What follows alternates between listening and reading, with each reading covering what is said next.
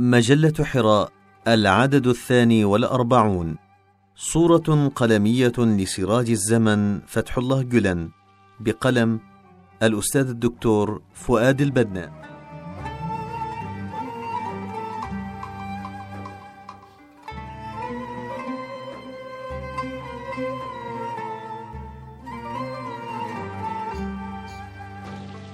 من يعرف ماذا قدم فتح الله جلن لوطنه وأمته لن يستغرب كثرة وقوة المدائح التي أطلقها كثير من المفكرين والأكاديميين والباحثين العرب في حق هذا المفكر الداعية الذي يكاد أن يكون السراج الأقوى في هذا العصر وسط المسلمين.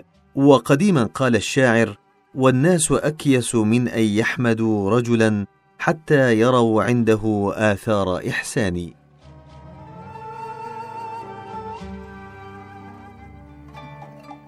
وكيف لا أمدحه وأنوه به وأشيد بمحامده وفيه عشرات الخصال ومن أبرز عناوينها السافرة في شخصيته الآسرة أولا استمداده الرباني. إنه رجل رباني من طراز رفيع إذ يحسن الصلة بالسماء. حيث يستبطن النصوص القرآنية ويستنطق السنن النبوية ويستوطن الأحداث المعاصرة فيعيش في القلب منها وهذا يمكنه من التنزيل القويم للنصوص على الأحداث. إن قلبه معلق بالعصر الذهبي للأمة عصر الضياء الذي صنعه جيل الصحابة الكرام رضوان الله عليهم والذي يصر جلا على إعادته من جديد حتى إن أحد تلاميذه المقربين يروي أن أستاذه أخرج ذات يوم كتاب حياة الصحابة للكندهلوي من مكتبته ثم التفت إليه باكيا وقال: كونوا مثل هؤلاء أو موتوا. إخلاصه الباني إنه كتلة من الإخلاص تتحرك على قدمين، حيث عرف بأنه قوي التعلق بالله، شديد الفناء فيه، وبسبب بركة الإخلاص وتفاؤل التوكل فقد صار رجلا مباركا وكريما حيث يرى في الذرة مجرة وفي القطرة بحرا وفي الخلية انسانا وفي الفرد عالما وفي الإنسان كونا. رؤاه الثاقبه تؤكد خمسة عقود من زمنه المتدفق عطاء أنه صاحب رؤى صائبة ونظرات ثاقبة فهو في كتاباته يرفع النقاب عن الحروف ويضع بدلا عنه النقاط حتى يتبين الخيط الأبيض من الخيط الأسود من الفكر. كتاباته عارية عن أثواب الرياء العليل وخالية من أغطية التسندس المتكلف. وفي ذات الوقت تجدها مكسوة بحلل الجمال الطبيعي ومطرزة بحلي الكمال التلقائي حيث يظهر تمكنه من نسج حرير اللغة إذ يفصل المبنى على قدر حجم المعنى مع أبهة تجذب القلوب ومتانة تسبي الألباب وفخامة تأسر الأرواح. لغته رائقة السلاسة وأحلامه تائقة العلو وتشبيهاته فائقة الجمال. خياله خصب وبلاغته فارهة وفصاحته عذبة وقاموسه واسع ومعانيه غزيرة ورؤاه متدفقة وأفكاره ثرية ينظم المباني وينظم المعاني يجتبي الأساليب ويقتطف الأفكار يجمع بين الأفكار المستقيمة والأساليب السلسة يؤلف بين الرؤى المقنعة والصياغات الممتعة يقتنص الروائع ويختطف البدائع يقتحم الغوامض ويكتشف المجاهل. يجيد التقعيد بدون تعقيد ويحسن التنظير بدون تلغيز ويبرع في التأصيل من دون طلسمة.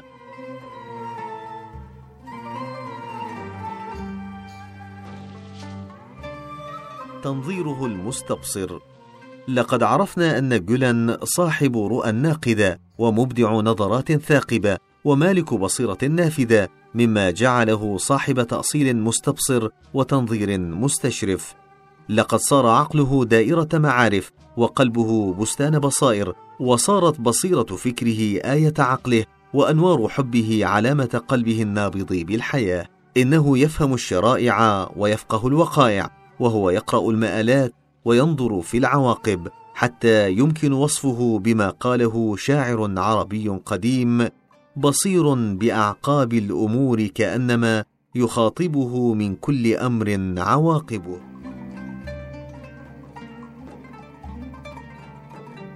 ومن كل هذه النوافذ صار يستشرف المستقبل.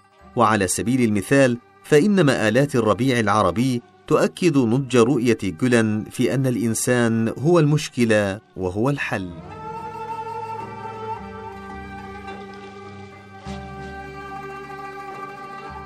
موازنته بين الثبات والمرونة. استطاع جولان أن يمتلك باقتدار معادلة الثوابت والمتغيرات. فهو أيبس من الحجر في الثوابت وأسلس من الماء في المتغيرات أصلب من الحديد في الأساسيات وأرق من الحرير في الفرعيات. ولقد ظل ثابتا كالجبال في أرض المبادئ والقيم والكليات ويمور كالسحاب في سماء المتغيرات. لا يتزحزح عن الحق قيد انملا لكن حكمته تهبه مرونة شديدة تساعده على الانحناء أمام العواصف والانكماش أمام الأعاصير حتى تمر بسلام. وحتى في هذه اللحظات الحرجة فإنه يرمي بذور أفكاره المثمرة في مهب الريح ليحولها بإذن ربه من ريح عاصف إلى رياح لواقع.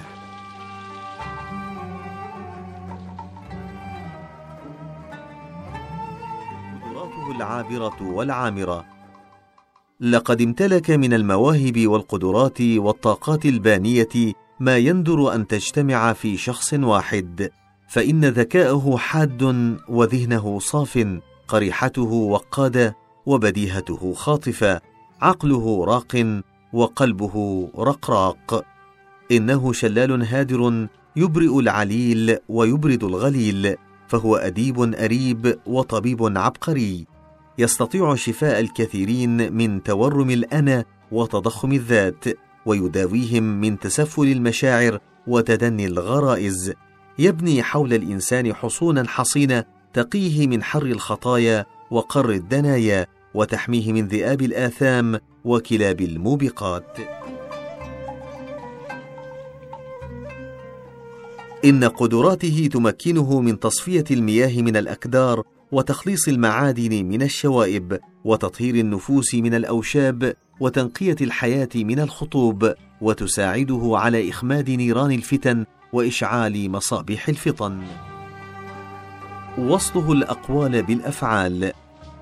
يمتلئ جلا ايمانا وخشية فيتكلم حاله قبل مقاله وتستقيم أفعاله وفق أفكاره وتسير جوارحه وراء بوصلة روحه وتسير عربة قالبه وراء حصان قلبه وظل يعتبر بأن العمل بدون إيمان نفاق وأن الإيمان بدون عمل فسق. ومن هنا فقد وصل الأقوال بالأفعال حتى انطبق عليه قول الشاعر وأراك تفعل ما تقول وبعضهم مذق اللسان يقول ما لا يفعل ولهذا ارتقى في معارج الخدمة حتى وجدت أن الإمام ابن قيم الجوزية وهو يتحدث عن خدمة المؤمن كأنه يصف جلا حيث قال أي ابن القيم ليس العجب من صحيح فارغ واقف مع الخدمة وإنما العجب من ضعيف مقيم تعتوره الأشغال وتختلف عليه الأحوال وقلبه واقف مع الخدمة غير متخلف بما يقدر عليه.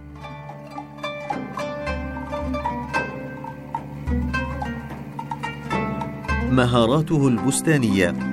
أثبت جولان أنه بستاني ماهر فما فتئ يضع بذور الورود الربيعية في أحشاء الشتاء القارس. إنه يتقن إلقاء بذور الخير واستنبات شتائل المعروف وتثمير سنابل العطاء وتثقيل عناقيد الكرم وتفتيق مشاعر الجمال وتفتيح أزهار العشق. ولتعملق جلا في هذا السياق يصح أن نقول فيه ما قاله الشاعر العربي إنما أنت ربيع باكر حيثما صرفه الله انصرف.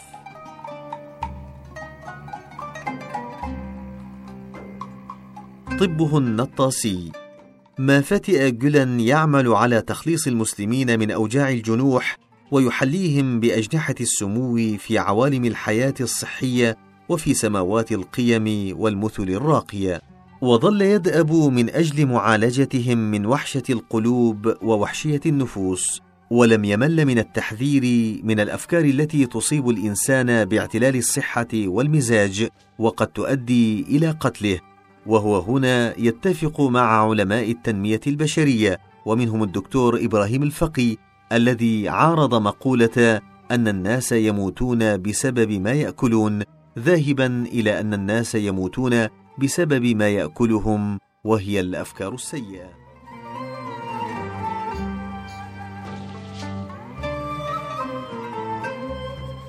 براعته الإنقاذية. ظل يدأب من أجل استنهاض الناس من مراقد الضلال وانتشالهم من مساقط الظلام واستجماعهم من أنحاء التشظي واستنقاذهم من مهاوي التردي.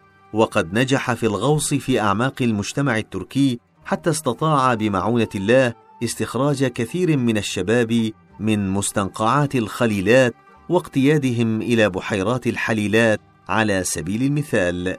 وفي زحمة الأعمال الإنقاذية وفي غمرة انشغاله بإطفاء الحرائق لا أدري إن كان قد نسي أن يتزوج أم أنه قد عقد قرانه على الخدمة بعد أن رأى عزوف أكثر المسلمين عنها.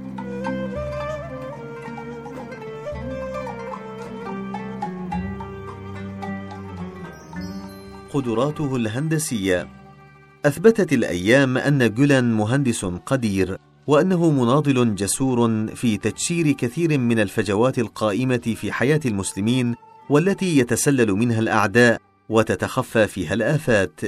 فقد بنى جسور التربية الفاعلة وهي المدارس وبنى جسور التجارة النافعة من خلال جمعية تسكن وأوجد الجسور الفضائية التي تقيم اللحمة بين الناس وهي القنوات الفضائية ومد الجسور الحوارية عبر منتديات الحوار وتمثل هذه الجسور وغيرها جسورا للأمة للعبور إلى المستقبل ولغزارة الجسور التي بناها جولان فقد تحدثنا عنها في مقالة مطولة يمكن أن تصبح كتابا. وبسبب قدراته الهندسية عموما فقد ألف المفكر الجزائري الدكتور سليمان عشراتي كتابه القيم هندسة الحضارة تجليات العمران في فكر فتح الله جولان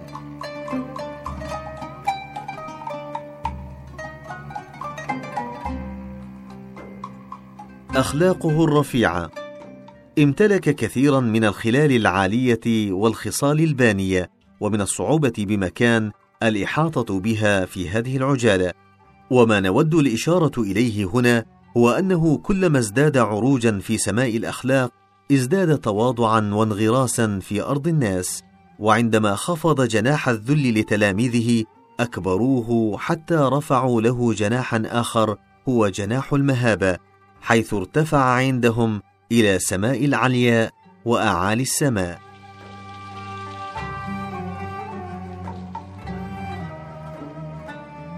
جاذبيته الشديدة. امتلك عشرات الخصال الظاهرة والباطنة التي منحته كاريزمية آسرة وشخصية جاذبة. فقد ظل مع ربه يكثر الخلوة ومع دعوته يشعل الصبو ومع إخوانه يطفئ ذبالات الجفوه ومع خصومه لا يميل إلى القسوة.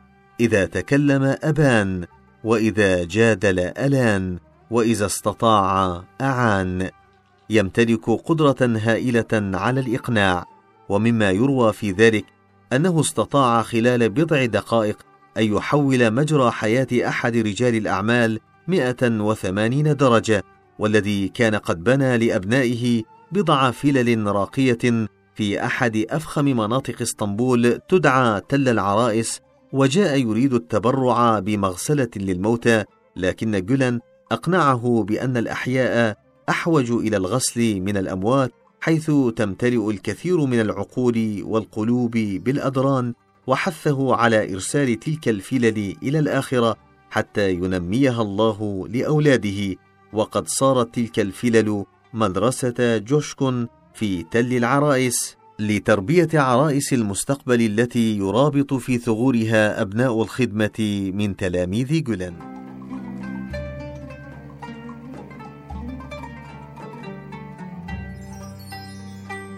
حسه الوحدوي. منذ بداية دعوة جولان وهو يحترم الكل ويحتضن الجميع ينظر إلى كافة مكونات الأمة على أنها أعضاء في جسم واحد ولو كان بعضها عليلا. يحسن الظن بالآخرين ويبحث لهم عن أعذار. يفرش للجميع سجادة التسامح ويصبر على الأذى لأنه يؤمن أن هذه الدنيا ليست بدار شكوى بل دار تحمل. ويمتلك في هذا السياق مقدرة هائلة على جمع أوجه الحقيقة وتأليف أبعاد الصورة. وعلى اقتلاع جذور الشرور واستزراع دوحات الخير وقطع رقاب الفجور وإطالة أعناق التقوى وعلى تمزيق أواصر العصبيات ومد جسور المودات. إنه يهدم بؤر الفساد ببناء خلايا الصلاح ويستأصل أشواك الاختلاف بتنمية فسائل الائتلاف.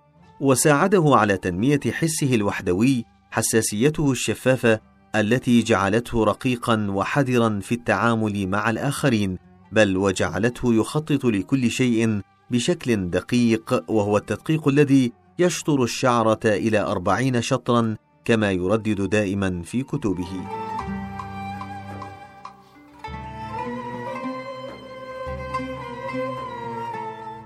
حكمته البالغة امتلك جولان دهاء الحاني وحنو الداهية فما برح يعلم تلاميذه كيف يتجنبون الشراك وكيف يبتعدون عن الشباك يحدب على تلاميذه كعطف الدجاجة على أفراخها مدربا إياهم على الحذر من الوقوع في الفخاخ. لقد علم تلاميذه صعود الذرى العالية مع الحرص على تنفس الصعداء وتنسم عبير الحرية وأريج الكرامة حتى لا تخنقهم غازات العبودية ومخلفات الاستبداد والفساد.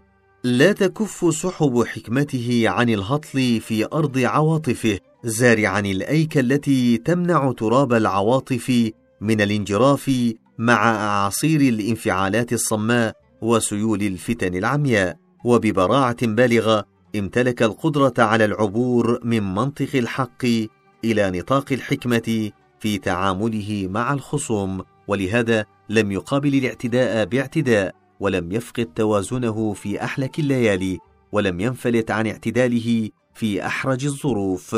ولهذا يمكن اعتباره من فلتات الدهر حيث يصح أن يقال فيه حلف الزمان ليأتين بمثله حنثت يمينك يا زمان فكفري.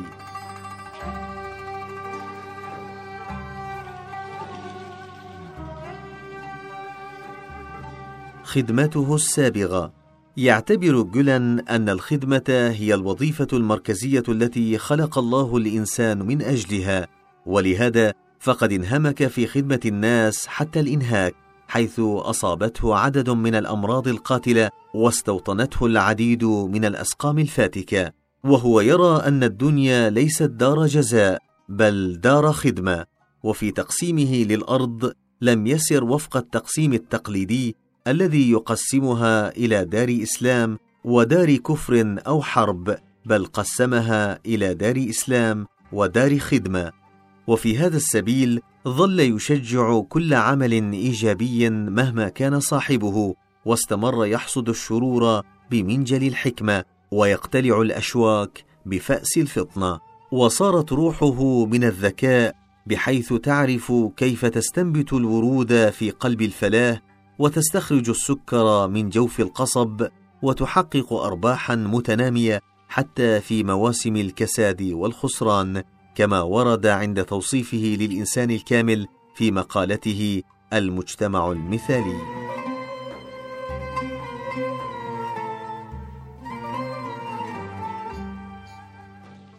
وكما استطاع جولان بفضل الله تحويل نار العلمانية المتطرفة في تركيا إلى برد وسلام فهو قادر بإذن الله على تحويل الأكفان التي يعدها للأمة أعداؤها إلى قمصان.